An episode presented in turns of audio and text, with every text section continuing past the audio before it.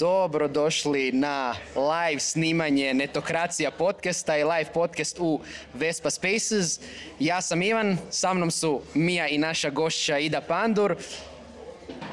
I danas ćemo pričati o Web3, kako razviti karijeru iz Web2 i onda prebaciti fino u Web3, kripto, blockchain i sve tako. Jeste li uzbuđene? Zvuči kao prirodan tijek karijere, je li tako? Tako je prirodniji nego iz Web 2 u Web 4 definitivno. Dobro, Web 4 ćemo tek doći. U svakom slučaju, ovo je prvi put da radimo ovako neko live snimanje, tako da sretno nam svima bilo zajedno us. s publicom, da. A, I za razliku od običajnih epizoda Netokracija podcasta imat ćete priliku pitati pitanja, ako ćete ih imati. Nadam se da hoćete. A, prije toga za one koji nas slučajno gledaju i slušaju na podcastu, naravno kao i uvijek subscribe se na YouTube, kliknite na zvonce, Google Podcast, Apple Podcast, Spotify i da šta ti slušaš, to gdje slušaš podcastove? Spotify? Onda na Spotify-u. Mija, gdje ti slušaš spot... Apple podcast. Apple Podcast. Nitko ne sluša na ničemu drugom osim, osim onih aplikacija koje sam spomenuo. To je okej.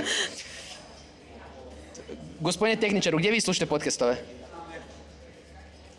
Dobro. U svom studiju. U svom studiju. U svakom slučaju, pretplatite se na Net- Netokracija podcast, a mi se bacamo na našu uh, dragu tremu, a to je... Tremu, tremu. Tremu, a? Imaš Na- tremu? Tremu Ivane. od live Hoćemo? eventa.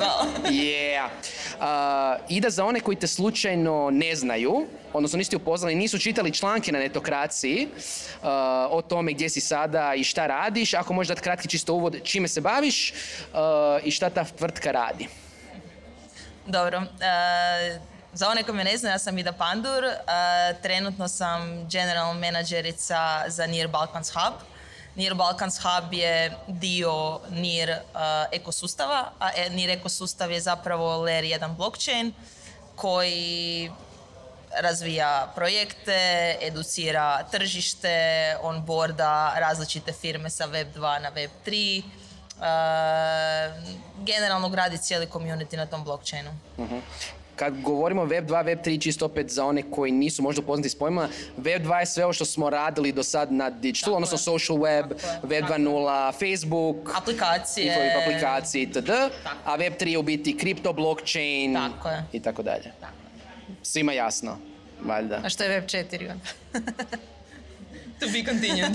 To be continued. E, ja bih da se vratimo na, na web 2, odnosno na taj sami začetak weba 2, jer ti si jedna od osoba koja je zapravo radila na njegovom širenju u Hrvatskoj i regiji. E, I mis- baš kad sam pripremala ovu epizodu sam se pokušavala sjetiti kad smo se mi prvi put susreli, jer svi se zapravo znamo sa interneta, hvala webu 2 što nas je upoznao. Ali mislim da se sjećam točno trenutka kad smo se prvi put vidjeli, bio je to neki pitch u Bipi ti i to je agencija u kojoj si tada bila, ste izlazili iz pića i ja i agencija u kojoj sam tada bila smo ulazili u pić i, on, i netko je rekao to je Ida Pandur. I svi su bili u oh my god. I'm scared. Što se događalo tada? Kako si ti upala uopće u Web 2?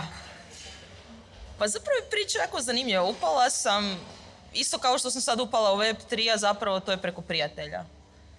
Bila sam na fakultetu, uh, bila sam to ljeto u Americi, na work Koje and travel godine programu, bilo? 2009. je bila work and travel program, vozila rikše po San Diegu, veoma fancy. U smislu vozila, doslovno ni- nisi se vozila na njima, nego si ih Doslovno sam vozila. vozila Amerikance na rikšama po 3-4 njih uz brdo u San Diegu. Ovoga, I vratila sam se sva nadobudna iz Amerike, znaš ono, naučiš zarađivati svoje vlastite pare, vratiš se doma i opet si na džeparcu od svojih roditelja jer potrošiš sve pare u međuvremenu na putovanje i na shopping. Ovoga, I bili, to se sjećam, bili smo na partiju i vidjela sam Ackermana iz The Guardiana. A Aki i ja smo bili dobri prijatelji zato što preko moje prijateljice, oni su skupa studirali. Vidjeli smo se na partiji, tako mi, on mi je rekao da su oni friend pokrenuli neku social media agenciju, ovo ono. Jesi li znala tada što uopće radi social media agencija? Da, zato što sam, uh, prije nego što sam otišla u Ameriku, sam zapravo za svog profesora koji se kandidirao za gradonačelnika Zagreba vodila social media kanale. Bravo. Kao volonterka. Koji su to kanali tada bili? Nije bilo TikToka, Facebook. Facebook, nije bio Točka. Twitter, Ivane. Ali Facebook Nije bio profil Twitter, kako nije? nije bio Twitter da smo ga mi vodili, više bio I fokus tad je na bio Facebook. već utjecajan. Ali nije bilo Facebook stranica, Facebook profili su tad još bili. Ili... E, da, da, bili su Facebook profili. Mislim da su kretali Facebook stranice, Da, da. kretale lagano Facebook oglašavanje. Uglavnom, long story short, tak smo se mi vidjeli na tom partiju. Ja sam rekao, zanimljivo, ako ćete imati kaj, bilo bi mi fora onak sa strane uz faks da si zaradim neku dodatnu lovu. I tak je meni Aki zvao da bi oni ono, kao ako sam ja zainteresirana, da imaju neku novu poziciju, ovo ono. Meni to toliko zvučalo super, ja rekao, ajmo onak, nešto novo, nešto divlje, ajmo. I tako je krenula moja karijera u Web 2. I zapravo to je dovelo na kraju da si bila i VP of External, uh, external Relations, ako se ne varam, među ostalim i odnosi s medijima, jer smo se svađali oko toga kako se piše i studij, ali to je jedna je, totalno druga je, tako je, priča. tako Uh, da bi zapravo onda kasnije i pokrenula vlastitu agenciju, Da. uh, ENTG, ko, gdje si onda i surađivala i sa Grejem, na kraju Tako je, polako, ima doći ćemo do toga. Puno toga je bilo. Da, i ja imam cijeli si raspisan tu plan uh, kako je tekla Idina karijera. Znači, me roastate. 2013. prije skoro 10 godina si krenula u poduzetničke vode. Znači, tad si se već izgradila karijeru u Web2, bila si poznata kao Ida Pandor iz studija današnjeg The Gordijana i onda odjednom, bam, Ida otvara svoju agenciju. Jeste. Kako je to bilo? Uh, uzbudljivo. Da. Uh, teško. Zato što odlučila sam otvoriti svoju agenciju bez da sam imala jednog klijenta, bez partnera, bez ičega. Jednostavno sam odlučila, ok, idem probat, nemam šta za izgubiti. Ako želiš biti poduzetnik ili poduzetnica, najbolje vrijeme je kad nemaš nekih velikih obaveza, nemaš kredita, nemaš djece. Ono, if not now, when? Tako da otišla sam u Finu, pokrenula proces, tražila sam riječnik francuskog jezika jer da otvoriš, jer mi se agencija zvala Entourage, a, i da otvoriš nešto sa francuskim imenom moraš priložiti francuski riječnik, uglavnom birokracija je bila ludilo, ali nema veze, tak sam ja krenula, tak sam krenula, dobila sam neke preporuke, prve klijente i off we go.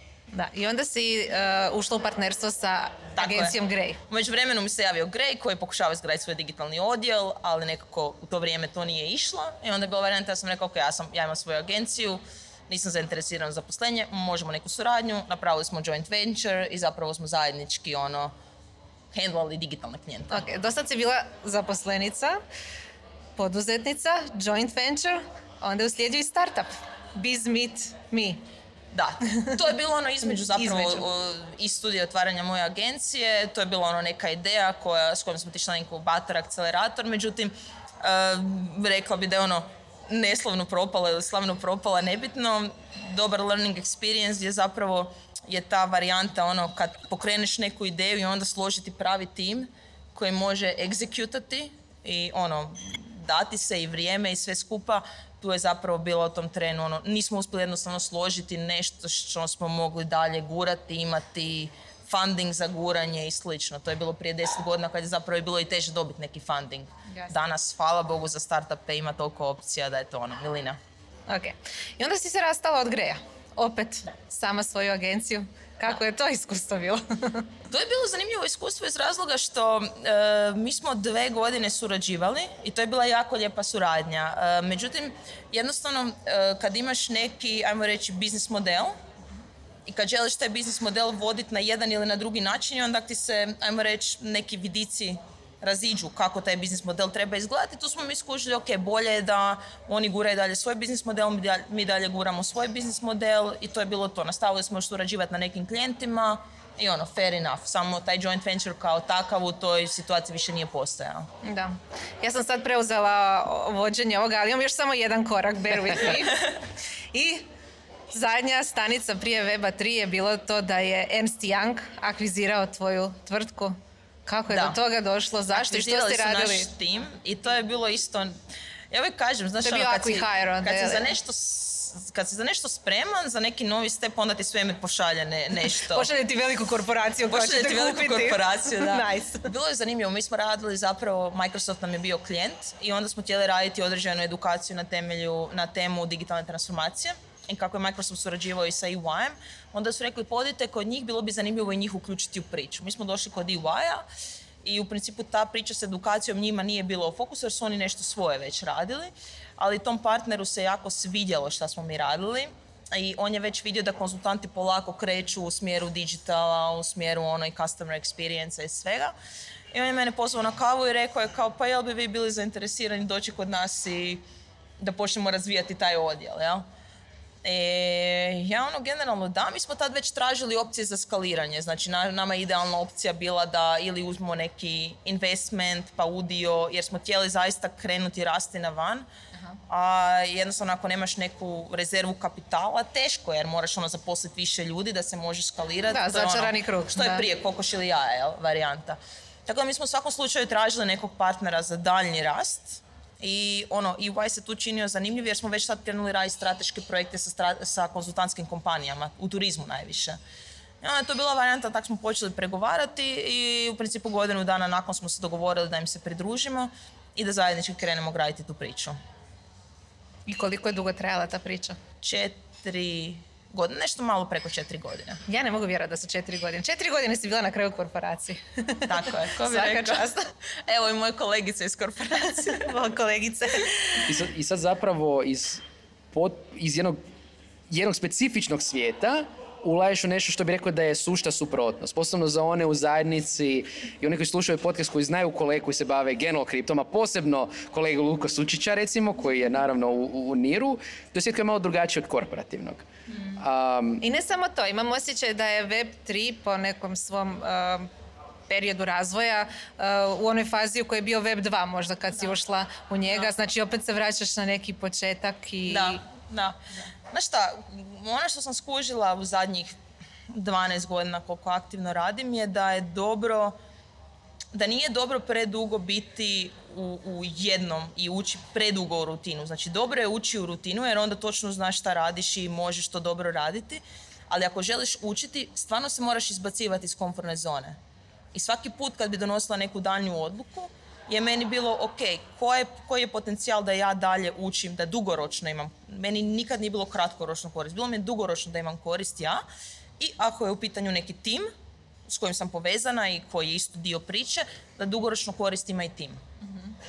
I zato mi je bila i odluka ono, da probam svoju firmu, zato mi je bila odluka da krenemo sa korporacijom, jer recimo tu je bila zanimljiva odluka, ok, ja sam iz startup svijeta, nisam nikad probala korporativno iskustvo, a radim s korporacijama i ponekad ono, ako radiš s nekima ne razumiješ kako je njima, ti je puno teže razumije zašto oni odbiju tvoju ideju, Je li ti Znaš, sada nakon četiri plus godine Apsolutno mi je jasnije? jasno sve. Apsolutno mi je jasno sve i to je stvarno neprocjenjivo iskustvo zato što mislim i sad going forward u Web3 e, dosta projekata koje će se raditi će se isto tako sve više i u odnosu na regulativu će se okretati isto prema većim ono i korporacijama i organizacijama i mislim da je ovo iskustvo jako dobro zato što razumijem koji su im pain pointi i ukoliko ćemo ići raditi neke projekte ili partnerstva mislim da će mi puno lakše biti jednostavno razgovarati sa njima. sad u kontekstu razgovora za one koji možda i ovdje su i rade, ne možda u korporacijama, iako ima i takvih, ali rade možda u nekim web 2 firmama ili old tech, možda ne znam, IT integratorima, šta god. U zadnje vrijeme dosta ima sadržaja oko web 3. I kripta, i firmi, i mislim da je to kratko smo, hvala Bože, pisali... The buzzword. The buzzword. Baš je. I ono što recimo osobno vidim na društvenim mrežama, u ovom slučaju Twitteru, koji je Naravno, Web3 Twitter. društvena mreža, je s jedne strane apsolutni entuzijazam Web3 zajednice, kripto zajednice, malo čak i kultističko ponašanje. Ja sam htjela reći sekta. Sektaško, da, da, možeš da, to reći, ima elemenata toga, apsolutno. To ne mora nužno biti loša konotacija, ali ima elemenata. Ne. I s druge strane, opet tog neki taj, e, zbog svih i skemova koji jesu realnost, skepsa prema tome. Da. Šta ljudi koji razmišljaju, ono zanimljivo im je taj Web3, ako ništa drugo zbog para, htjeli bi eksplorati možda karijeru, u kojem smjeru da krenu, odnosno zašto si ti iz smjera koji se činio prilično u neku ruku neću reći očit, ali donekle siguran ili barem na tragu, da. aha, imala sam, radila sam u firmi koja je brzo rasla, onda sam pokrenula nešto svoje, onda korporacija, idem, idem, wait, ne, left turn i idem u Web3. Koje je, bila, koje je bilo tvoje razmišljanje kad si u tom trenutku odlučila, aha, idem ovdje promijeniti karijeru? Ili možda čak i bolje kad si uopće počela razmišljati o kriptu? Pa, isto mi je bilo razmišljanje kod 2009. Znači ja kad sam bila na tom putovanju, ja sam dobila ponudu, jer sam bila na nekom studentskom seminaru, meni je došla ponuda od jedne velike korporacije da ja tad postanem ono key account manager. FMCG kompanija poprilično velika, globalna, ono, ali za regiju. Uh, ja sam to odbila, ne znam zašto jednostavno u tom trenu sam mislila ok, to mi nije fit. I onda u trenu kad mi je Daniel počeo pričati o Facebooku, profesionalno, meni ti je nešto jednostavno zatitralo unutra. Ja sam naučila slušati svoj gut feeling u nekim stvarima, jer ako slušaš gut feeling, on će ti govoriti stvari pa neka ćeš ga ti malo, ma daj sad čuti. Ono, ne, ne sad, nije sad, sad, vrijeme. Ali uvijek će on tu negdje biti, znaš. I isto tako mi se taj gut feeling sad javio oko kripta. Ja sam 2015. čula ono, prve stvari o Bitcoinu. Šta si čula? Šta, šta, je bio tvoj prvi propoznanje s Bitcoinom? Pa, kažem, ono, i to smo u članku isto, bilo je to pitanje, pa sam rekla, doslovno mi ono, kolega došao i rekao kao, gle, it's the next big thing Super. Govorim svima o tome koji su onak malo više za inovacije, ono, ako si zainteresirana, kao ono, Bitcoin, ovo, ono. Da, I... nimalo ne zvuči kao kult. Da, uopće ne I ja sam tad bila kao, ok, ono, zanimljivo, kao čula sam to malo okolo, ali gle, ne, sad ne mogu, ono, imam ograničena sredstva, ulažem sve u svoju firmu, bla, bla, bla. I 2016. smo se mi zapravo unutar firme počeli igrati sa sa kriptom, sa blockchainom, sa idejama, sa inovacijama. Zašto? Ha? Zašto? U kojem je to trenutku isto bilo u tvojoj firmi? je to bio NTG ili je već? U, u NTG-u. Mi smo ti sa NTG-u jako igrali. Znači svaki trenutak slobodnog vremena koji nismo trebali, ono, ajmo reći, uložiti u klijenta u kampanju koju smo prodali nešto, mi smo nabacivali ideje, radili prototipove proizvoda. Jednostavno, znaš, ono, nije sad bilo ti moraš pod svaku cijenu biti u svakom trenu prodavati ili nešto. Ne, znaš, ono, ako Imali smo, bili smo u Hub 385, dolje je bio i onaj Innovation Lab, pa smo imali 3D printere i to. Ono, jednostavno smo pokušavali neke nove stvari i tak je ono, mislim da čak Velimir počeo onako opet stavljati priču o, o Ko je Velimir za Velimir je bio ono, kod mene glavni za inovacije i, i zajedno radimo već sedam godina i sad opet zajedno radimo. Velimir Džagar i on je sad s tobom tako ušao je, Tako je, Velimir će sad voditi ono Innovation lab zapravo za, za NIR Balkans. To je već ga je počeo voditi i, ovoga, i jednostavno smo tu krenuli pričati ono, o blockchainu, u kriptu, krenuli smo, znaš onak, u pauzi kreneš pričati o nekim stvarima, da, pa malo proučavaš, pa neko nešto zanimljivo, pa neko nešto zanimljivo ono, pročita, pa prokomentira, pa ovo, pa ono, pa ajmo, ajmo nešto investirati, pa ajmo vidjeti kako to funkcionira, pa svako ima neku svoju investment strategiju, pa smo malo pričali o tome pa smo došli na pamet da, da napravimo miner, kao šta mi ne bi probali majnati. Znaš, onak, jednostavno ono, učiš malo, učiš, zanimljivo ti je fora, je, do, vidiš neke pare rastu, kao nešto se događa, kao ok. Koliko su to bili efekta, znači, a s minerom i bez time, ono, dalje je to bilo nešto gdje, joj, zanimljivo ili bilo kao, ok, ovdje ima para? Da, bilo je jedno i drugo. Uh, krenula je 2017. tad su krenuli oni famozni ICO-ovi, Initial Coin Offerings, gdje svako ko je ono zapakirao neku ideju, malo bolji white paper je mogao dići u principu veliku količinu para.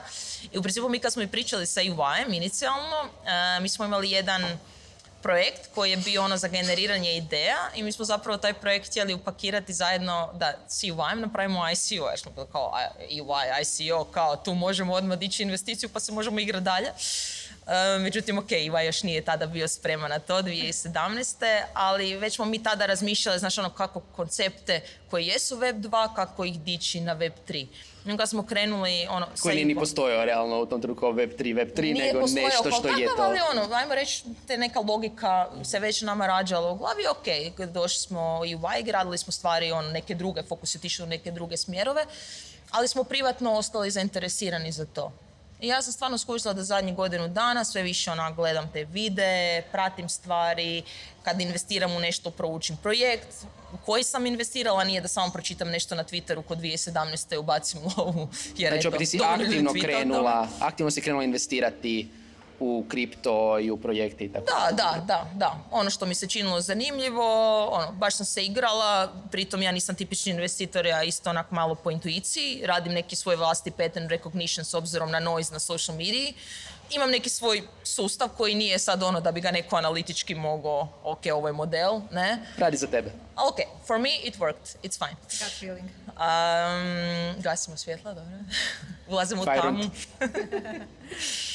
I da, i to je to. I tad sam zapravo počela, sve više mi je počelo titrati da ako bi nešto mijenjala u smislu karijere, da bi stvarno voljela probati taj blockchain.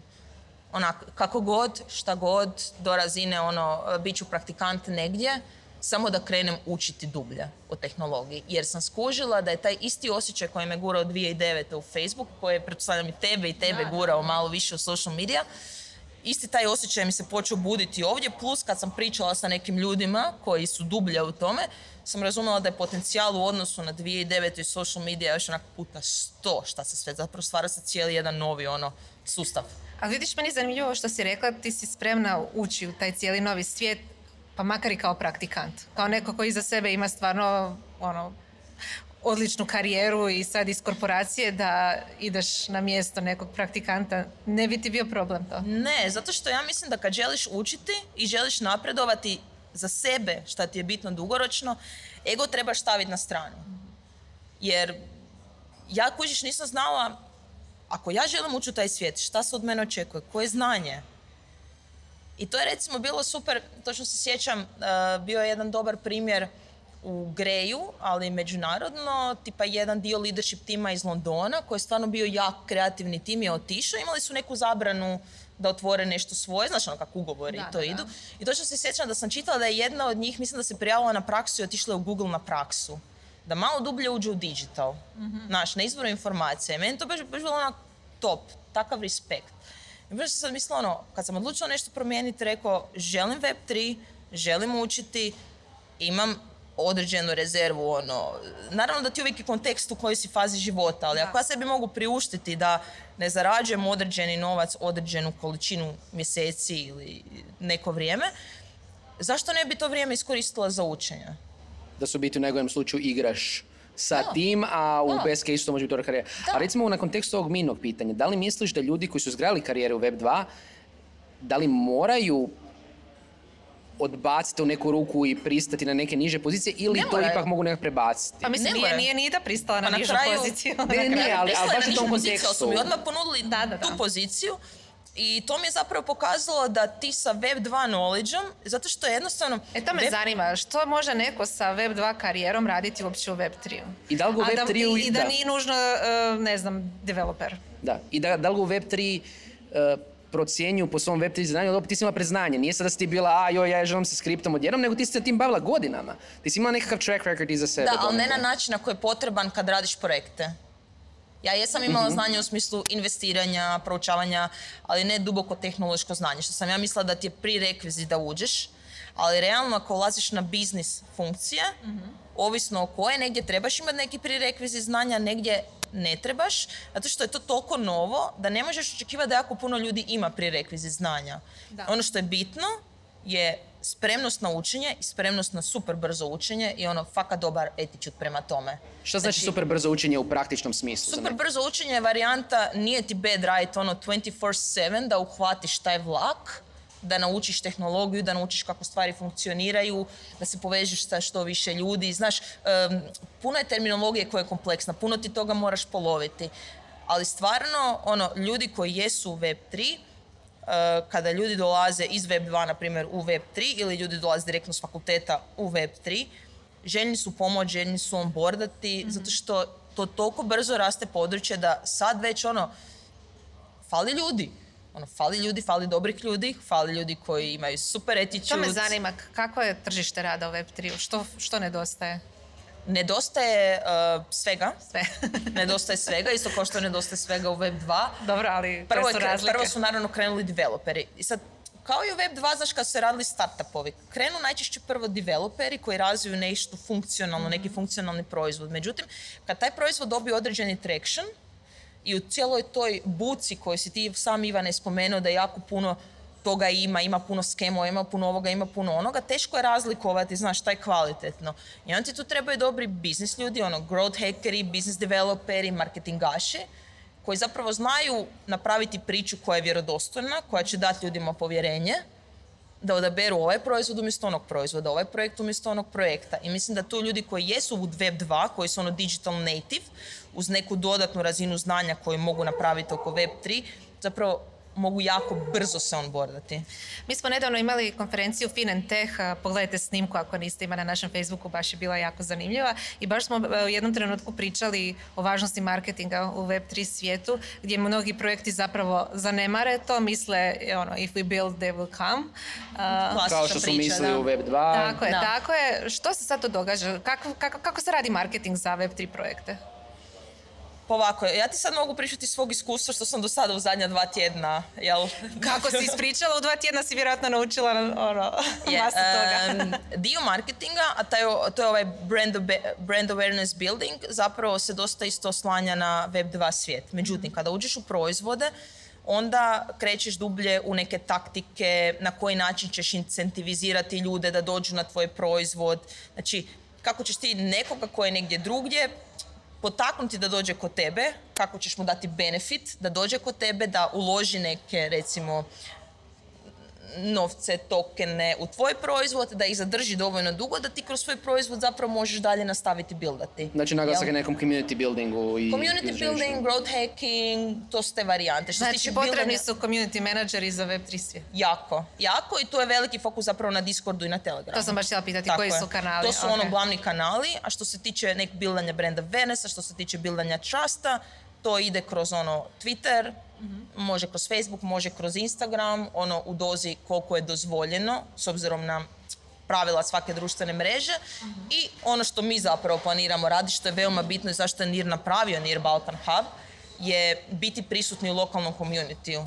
Raditi meetupove gdje će se ljudi naći, gdje će raditi ono razmjenu ideja, raditi hakatone, gdje će moći razvijati te ideje, raditi edukacije, ponuditi certifikacije, napraviti partnerstva sa različitim organizacijama, kompanijama gdje mi onda educiramo i njih na koji način oni mogu ući u Web3 svijet, a samim time i njihovi potrošači. Tako da mislim da je zato ta lokalna komponenta jako, jako bitna i zato je isto tako jako bitno da ljudi Web3 je jako decentraliziran i vi iz Hrvatske možete raditi maltene za bilo koju Web3 kompaniju na svijetu. Ono što je dobro, pogotovo za taj neki perception effort, je da ljudi ipak jesu sa lokalnog područja, koji razumiju lokalnu kulturu, koji razumiju šta će lokalni kulturi biti bitno i lokalnoj zajednici. I da su u istoj vremenskoj zoni. Community building je užasno, užasno bitan ovdje. A recimo u kontekstu ovog, znači i predznanja i toga da recimo, ne znam, nađeš neke Web3 projekte, zanimljivi su ti, možda bi riskirao, ušao u to super.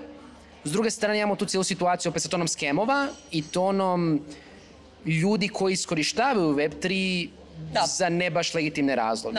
Na koji način prepoznati da li je projekt u koji se želiš zaposliti legitiman je. To imamo i sad Ili uložiti u njega.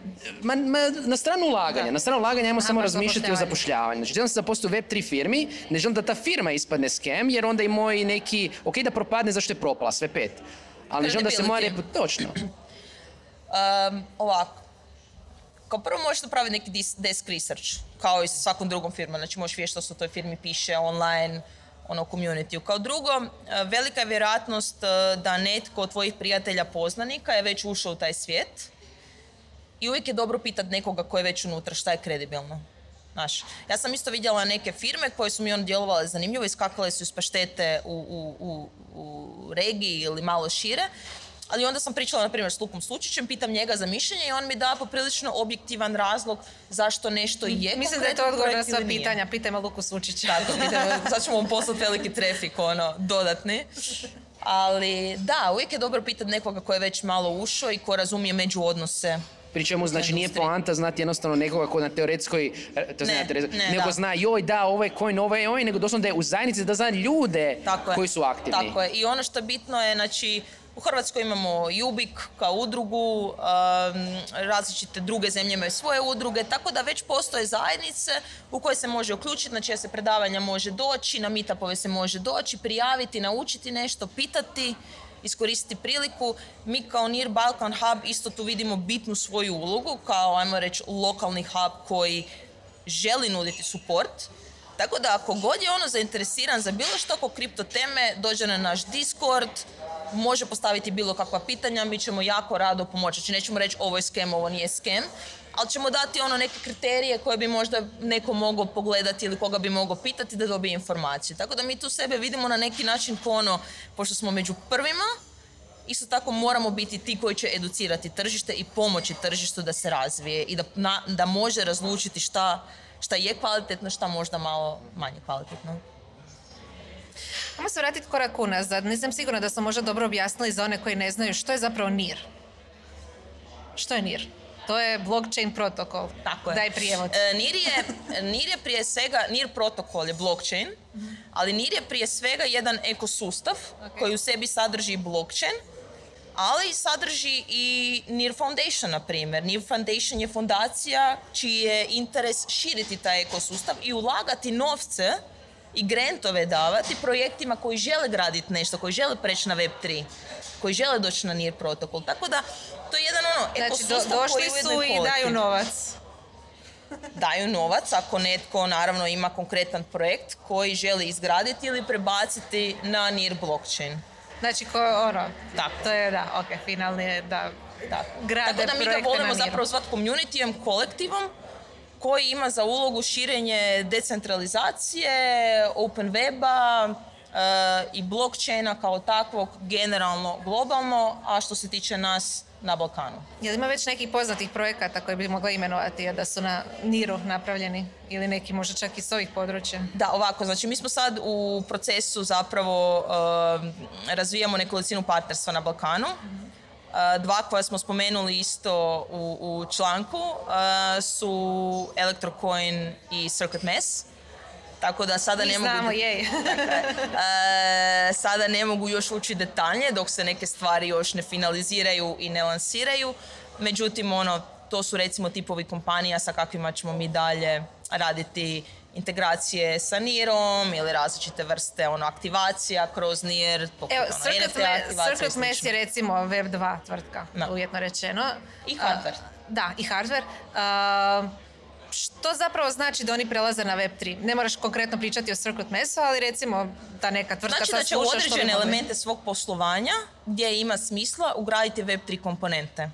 Primjer, NFT, nešto. Primjerice NFT, na primjer. Da.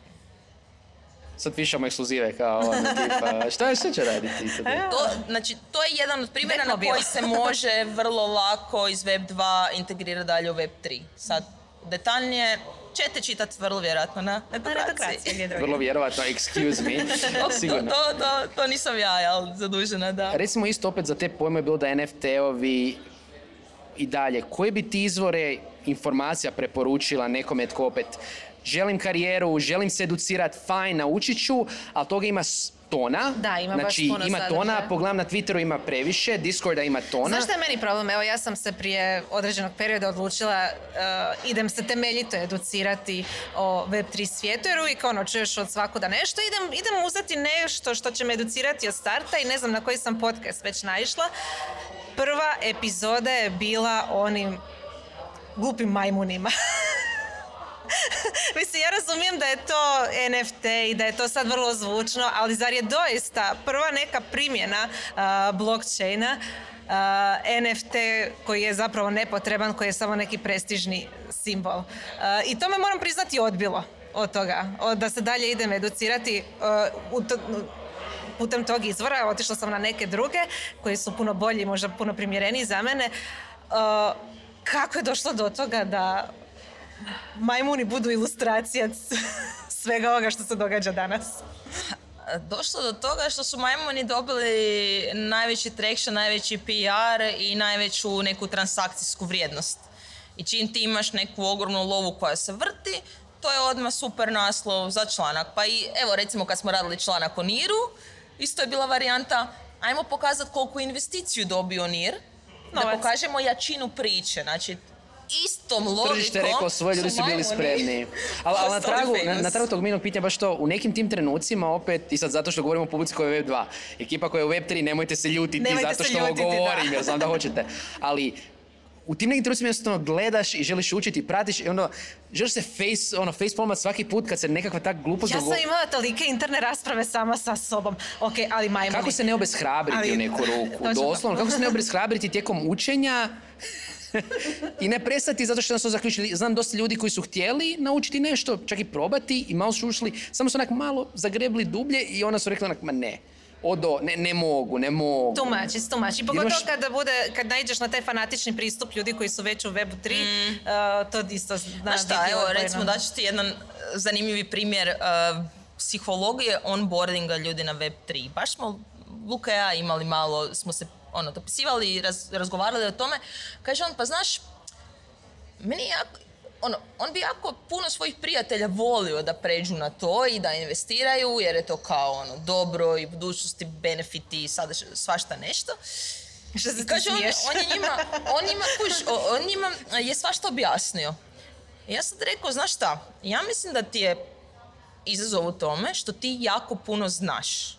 Je. Kad neko jako puno zna i kad je neko jako duboko u temi, onda to ponekad zna približiti jezikom koji jednostavno normalnoj osobi je too much, a čim je tebi nešto too much, ko kad uđeš u igricu, znaš. Ako ti uđeš u igricu, a neko već ima ono milju bodova ispred tebe, odustaćeš na početku jer si misliš nema šanse da dostignem Točno to, taj da. rezultat. Treba nivo po Znači, nivo ići. i proces učenja je na neki način gamification za sebe, odnosno moraš ići na izvore i moraš pričati sa ljudima koji će moći biti bliže tebi. Tipa, e, ja kad ja imam jedan drugčiji način onboardinga ljudi. Ja gledam, ok, koji je minimum effort da neko skuži malo kripto. Jel? Da krene učiti o kripto. Ono. Znači, svi, dos- dosta mainstream ljudi kreće malo bi investirali, znaš. Onda gledam, ok, ako ja nekome sad kažem, gle, otvori Binance, otvori Coinbase ili nešto, to zahtijeva određeni effort, jel? Da bi uopće došli da ulože neku minimalnu novac, da uopće vidiš šta se događa. Jer ti kad uložiš u nešto, moja logika je ako negdje stavim neke novce, idem vidjeti, idem to proučiti. Znaš ono, moraš znat u šta stavljaš novce, jel tako? Ja obično kažem, jel imaš Revolut, na primjer? Nije nikakva reklama, ali ono, kao primjer. Jel imaš Revolut? Imam. Ok, Revolut ima crypto section. I sad svako može reći, e, commission, to zaista nije tvoje, nego ne možeš da, ga izlučiti, bla, bla, bla. Fine. Ali je minimum effort da neko, kad već ima neki account, kaže, ok, 50 kuna ću staviti u neki kripto na tom akantu i vidjet ću šta mi se događa kroz tjedan dana, na primjer stavit ću Ether, pa idem malo pogledat šta je taj Ether uopće. Ok, prođeš to, kuži, malo skužiš, dobro, ok, sad si step up. Možemo na, možemo na Binance, možemo malo se tamo igrat. Ok, kad to malo savladaš, onda ajmo se igrati sa stejkanjem, ajmo se igrati sa kamatnim stopama. Ajmo se vidjeti sa nekom dobiti koju ti možeš dobiti u odnosu na to šta uložiš. Tako da po meni proces mora biti pojednostavljen, tako da ga svako može jednostavno shvatiti, ući, sprobati i onda vidjeti šta, šta se sviđa, šta ne. I nama je to cilj, recimo, sa edukacijama, mi ćemo ići na fakultete, ići ćemo na biznis fakultete, ići ćemo na tehničke fakultete.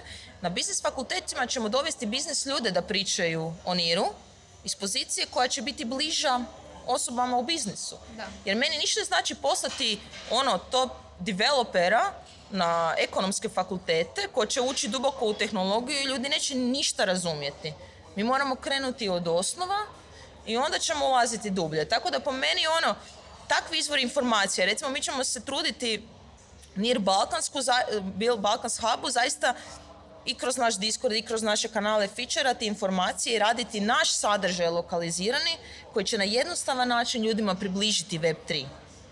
Recimo i kroz uh, oglase za posao, da približimo šta će ta osoba raditi, na intervju za posao, da malo objasnimo o čemu se radi. Tako da zaista vidimo svaki neki touch point kao priliku za edukaciju. Mislim da sam upravo shvatio zašto uh, imam toliko Web3 podcastova koji su navodno super, a tako ih rijetko.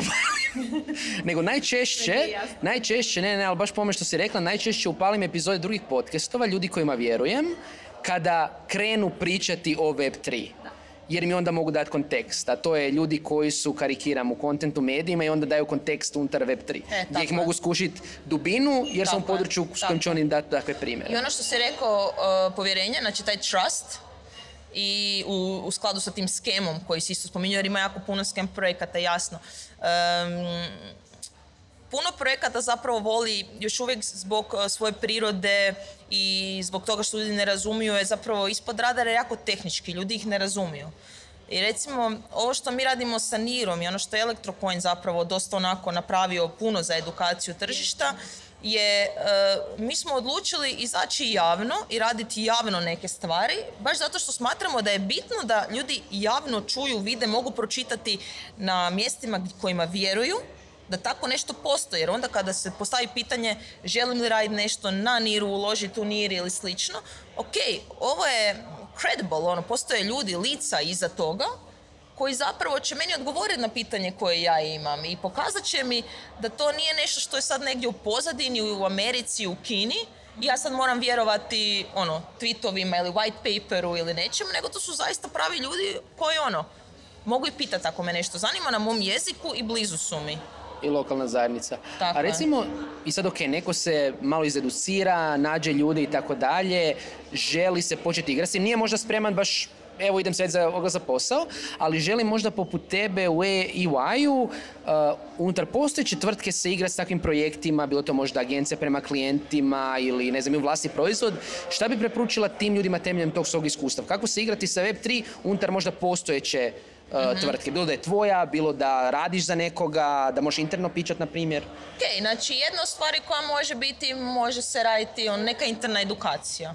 Čim ti daš nekome da napravi neku edukaciju, neko mora proučiti tematiku, malo se raspitati i malo educirati druge. E, može se organizirati da se radi ono, e, meetup da ti ljudi dođu na naše meetupove, da dođu na naše edukacije koje ćemo mi organizirati, na konferencije, znači neka dođe u kontakt s nama, e, mi ćemo isto tako prezentirati različite use case-eve as we go forward, kako s nekim nešto napravimo, tako ćemo raditi reprezentaciju. Jer ljudima će najlakše biti shvatiti kroz primjere kako onda u svojim firmama to mogu primijeniti. Tako da zaista svi koji jesu nekako ono entuzijastični, ih zanima i kako, nek nam se jave mi ćemo rado isto kad možemo doći u njihovu firmu ako treba ono napraviti neku mini edukaciju, napraviti nešto. Nama je zaista u interesu da što više ljudi se educira.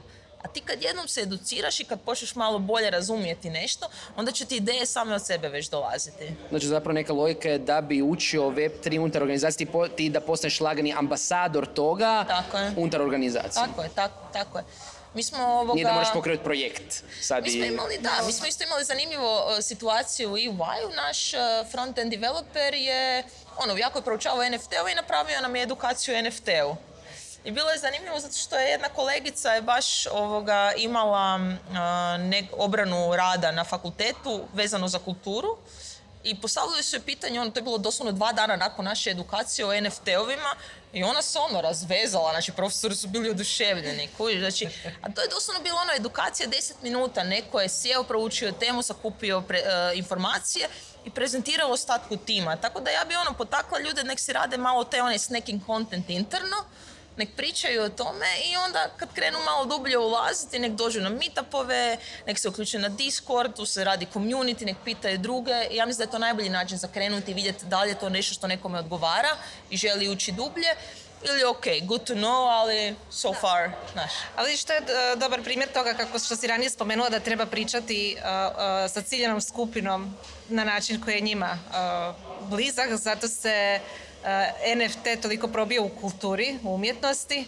Znači, blockchain je ušao u kulturni sektor kao nešto vrlo tehničko, a u jedan sektor koji je da, nimao tehnički, samo zato što postoji neki eh, poslovni tu model koji bi mogao pomoći konačnici umjetnicima da dodatno zarade. Dakle, novac pokreće sve, to je to. Ili majmuni. ili majmuni, ili skupi majmuni. Imam jedno drugo pitanje.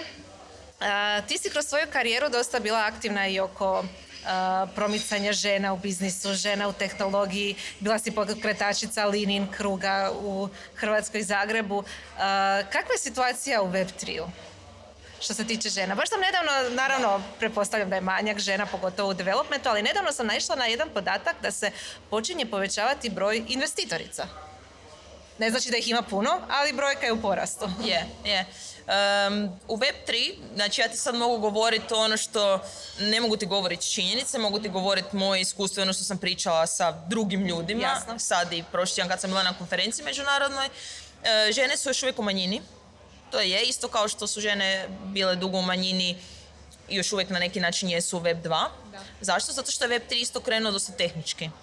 Kako se sad stvari više profesionaliziraju, grade se firme, proizvodi i sve, puno više se, ajmo reći, otvara i neki možda non-technical uloga, iako ima i developerki koje su izvrsne i pridonose cijelom sustavu, i kod nas i vani. Ali ono, kad otvoriš biznis, onda čak malo više otvoriš možda to područje gdje prirodno ima više žena, još uvijek. Htjeli, ne htjeli, tako je. Da. Ovoga, tako da, e, ono što je zanimljivo je recimo, evo, CEO uh, Near Foundationa je žena. Ja sad vodim Near Balkans Hub žena. Tako da, e, dosta dobar dio našeg tima, pogotovo biznisa, zapravo čine žene. I to je nešto što smo ponosni. Zašto ne bi mi postavili ovoga neki trend uh, sa Balkana? Mislim da je to dobro i da će to doći. Uh, I ono, ja bih stvarno pozvala sve cure koje su zainteresirane malo više o toj tehnologiji učiti, o mogućnostima, nek nam dođu na meetup. Dođite na meetupe, dođite na edukacije, bit će informacije svugdje i onak, mislim da možete izgraditi super karijeru u Web3. A ja bi još sam spomenula investiranje. Investiranje je drugačije od izgradnje karijere u Web3-u. Uh, kad gledam neke community, bilo Facebook grupe, Twitter, uvijek su to mlađi muškarci ili muškarci neke srednje dobi. Jako malo ima žena, barem koje otvoreno pričaju o tome da bi uh, investirale. Kao, što je tebe ponukalo uopće da ti počneš dosta rano investirati u kriptovalute i kako potaknuti više žena da se bave tom vrstom investiranja? Šta sam, gledaj, to ti isto ima veze sa, sa, sa nekom tvojom prirodom. Ja sam onako prirodi dosta ono, innovation oriented, samim time sam i ok sa nekom malo većom dozom rizika, jer sve što je nepoznato ti je na neki način rizik. Iako po meni je, iskreno ja uvijek smatram da je veći rizik ostati u poznatom nego probati nepoznato. Naravno da nećeš sad i založiti svoju kuću i svoju životnu ušteđevinu, ali ne vidim razlog zašto neko ne bi probao nešto ili probala nešto, a da to zaista ih ne ugrožava. Kak sam ja investirala? E, ja zaista nisam imala veliku količinu novaca u šteđevine. Kao što sam rekla, ja sam sve ulagala u svoju firmu. I ono, doslovno bi bila varijanta ili idem danas kupiti majicu ono, u Zaru, dođem tamo i mislim si, gle, 300 kuna, ajde neću kupiti majicu, stavit ću Ethereum do, doslovno na to. Stvarno, ja mislim da je tu isto ta neka nepoznanica gdje ljudi misle moram imati neku ogromnu količinu novaca da mogu krenuti ulagati. Ne moraš, uloži 20 kuna za početak. Vidiš šta će ti se dogoditi. Ono. Tako da i možda su tu cure generalno smo mi malo više onako safety oriented, to nam je u prirodi, pa baš možda zato mlađi dečki brže skaču na takve stvari. Ali ja stvarno mislim da nema razloga i onako, ukratko sve u Dogecoin i YOLO. Ne, ili hodl. Ili hodl. Uh, Ivane, uh, hashtag not an financial advice. da, da, exactly. Da nije, nije financijski sajt. Uh, prije nego što nastavimo s našim završnim pitanjima, da li ima kakvih pitanja za Idu? Slučajno, imamo mikrofon, ima, nema... Nema. Nema, dobre. Imaš zadnje pitanje ili... Pa ja sam postala sve o, o, ženama, to sam čuvala za kraj. Da li... Popularne teme. samo jedno zapravo... Čekaj, čekaj, imam jedno pitanje za Miju. A? Mija, što bi tebe recimo motiviralo da pređeš u Web3? Novac. Šalim se, ne, ne, ne. meni je strašno zanimljivo i da nije ne bi toliko vremena trošila. Zapravo puno više vremena trošim na razmišljanje o Web3 nego na edukaciju o njemu. Jer svaki put kad zapravim neku novu informaciju iz tog svijeta moram prožvakati tu informaciju. stvori mi se podvojena ličnost. Ok, majmuni, ali to je prilika. Sama sa sobom imam velike rasprave. Strašno mi je zanimljivo. Ima i sova isto. Ne, ne, ne, ne, ima i koze. ima svega. Cyber koze. Ima Cyber koza, NFT projekt skoro sam kupila, ali nisam. Veliki gas fees su bile. ne, e, strašno mi je zanimljivo i baš ono što ti kažeš ima taj uh, te leptiriće u trbuhu kao na početku Web 2 tako da sam strašno zainteresirana, nešto sisno investiram baš na taj način na koji si ti spomenula, neću kupiti nešto nego ću ubaciti neku lovicu. Nisam se proslavila trenutno još, ali još čekam dane ponosa i slave, ali stvarno jako dobro je edukativan moment bio i, ovaj, i strašno nam je zanimljivo i mislim da ću bar neki još dogledi period sa strane igrati se s time i vidjeti što će se dogoditi. Ali ono, tu je i stvarno vjerujem da, da će biti zanimljivih stvari. Pogotovo sad kad si ti ušla u to i ti si mi nekako ono, taj moj uh, džir. bliska osoba meni koja se, za koju se nadam da ćeš mi moći prevesti neke stvari koje možda Luka Sučić nije uspio i razni podcast. To sam ja, moja glavna uloga će biti translator. To je to, prevoditelj. U, u kontekstu možda završnog savjeta za prelazak s Web 2 i Web 3 i Luki je u nekom trenutku Web 3 bio side project. E sad, opet, neko je sad možda malo otvoreniji prema tome, želi se educirati. Da li možeš ući u Web3 karijerno kroz neki side project part-time uz ono što već Možeš. radiš? Možeš. Možeš, a možeš iz razloga što, evo, daću ti primjer. Mi smo sad krenuli sa Nirom i nemamo ono ekipiran full team. A puno toga radimo sad, već smo puno toga krenuli raditi. Naravno da smo krenuli surađivati sa različitim kooperantima, ono, outsourcamo isto za neke stvari, vanjske suradnike s kojima imamo generalno dobro iskustvo iz nekih drugih priča i to je to. Njima je to način na koji mogu malo opipati Web3 bez da pređu u Web3, da mogu biti u kontaktu sa projektima i sve. Tako da definitivno može. Znači, ono, organiziraju se meetup i konferencije, imat ćemo internship. Uvijek postoji mogućnost ono, nekog uključivanja na neki način, a bez da sad ti moraš, ok, ja sad mijenjam karijeru i sad ću ja... Jolo! Jolo, Web3, to. Web 3 je budućnost. Znači u svakom slučaju može se raditi na način da možda kao side project surađuješ s nekim part-time. Pa evo, na primjer, daću ti primjer sad. Znači, radimo partnerstva sa kompanijama. To nisu Web3 kompanije, to su ono Web2 kompanije, FMCG kompanije, različite kompanije. Ljudi koji će sad raditi s nama projektu partnerstvu će biti eksponirani Webu 3. Bez da rade u Webu 3 profesionalno, ali će zapravo raditi. I tu će doći u prvi doticaj i vidjet će, aha, ok, je to nešto što bi meni bilo zanimljivo malo Da, više da. raditi, malo upgrade te projekte koje sad radimo. Tako da, polako, znaš, ono, najbolje kroz praksu. kroz praksu doslovno. Znači, kao što smo rekli, ako tražite eduka- edukativne materijale, naćite nešto što je blisko vama, naćite osobe koje vam mogu bliže vama objasniti i naćite projekte u kojima možete... I prijaviti se za praksu, kao što je Ida htjela, ali hvala Bogu. Dobila je bolju karijeru. Malo u praksi. drugačiju, Malo malo drugačiju poziciju. A kad pređete u Web3, javite se na etokraciji, možda nešto objavimo o tome. Ako provjerimo da niste skem. I ako je ekskluziva, molim lijepo. Uh, u svakom slučaju, ako želite više ovakvih podcastova na temu Web3, ali i Web2, subscribe se YouTube, Google Podcast, Apple Podcast i sve ostalo. I hvala vam što ste pratili ovu epizodu Netokracija podcasta ili ako ste došli na live snimanje. I hvala podcast studiju što je ovo organizirao. Hvala.